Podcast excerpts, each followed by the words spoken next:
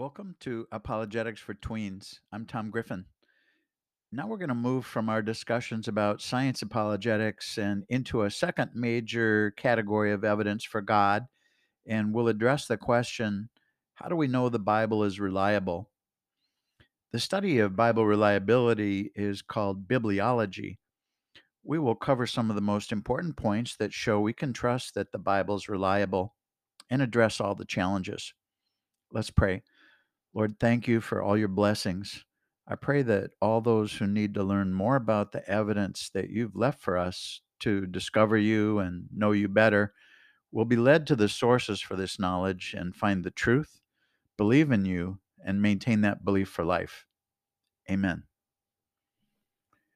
Whether or not we can trust the Bible is one of the most important questions to answer and topics to understand. There are many challenges and questions that are valid and need to be addressed in order for us to know our faith is true and be able to defend it and share it with others. Let's start with an understanding of what we mean when we ask the question, How do we know the Bible is reliable?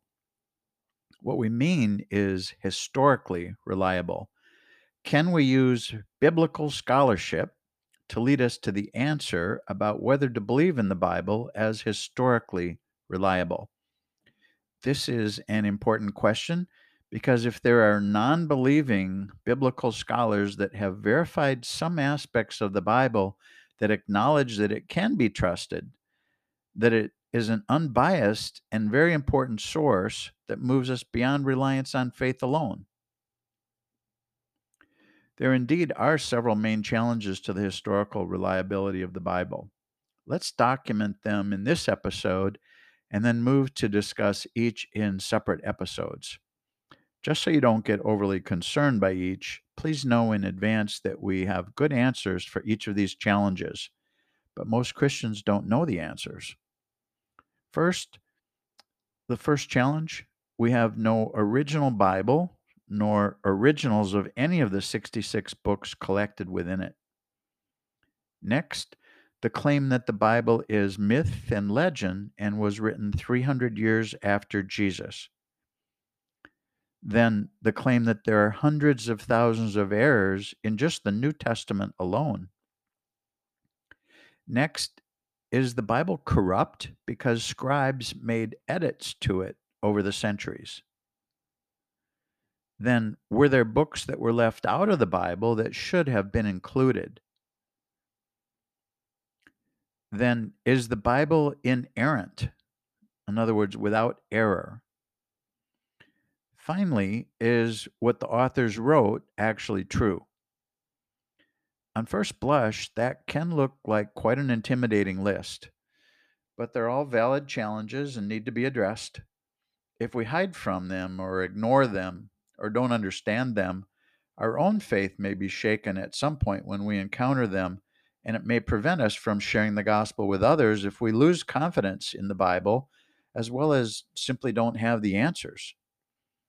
I believe this ignorance by some Christians to understand how we know we can trust the Bible is a primary limiting factor in our willingness to share the gospel. Some worry that they may not have the answers if these questions and challenges arise. If we don't understand the answers ourselves, we may be unwilling to gauge with others for fear of embarrassment. In order to answer all these challenges and show the Bible is reliable and can be trusted, here's what we are going to have to do. We'll need to show that the Bible was written early, in other words, close to the key events that occurred and are described. Otherwise, if they were written later, it could be that indeed they evolved into myth and legend. Historical experts claim that it takes about 150 years for uh, initial truths to evolve into myth and legend. If the Bible was written later than that, perhaps over that long period of time, the underlying truth could have been exaggerated over time. This also requires a review of other ancient writings to see how the Bible compares. Then we're going to have to show that we have an abundance of manuscripts or copies to determine what was in the originals. if we can compare enough of the copies available, maybe we can reconstruct what the originals said. And then we have to show that all the copies are actually accurate and trustworthy. And in the process of comparison of the manuscripts, we can discover if any important errors might have sneaked into the copies over hundreds of years. And again, we can compare this to other ancient documents to see if the Bible holds up against them. Are you ready to begin this important journey? Join us next time. Take care.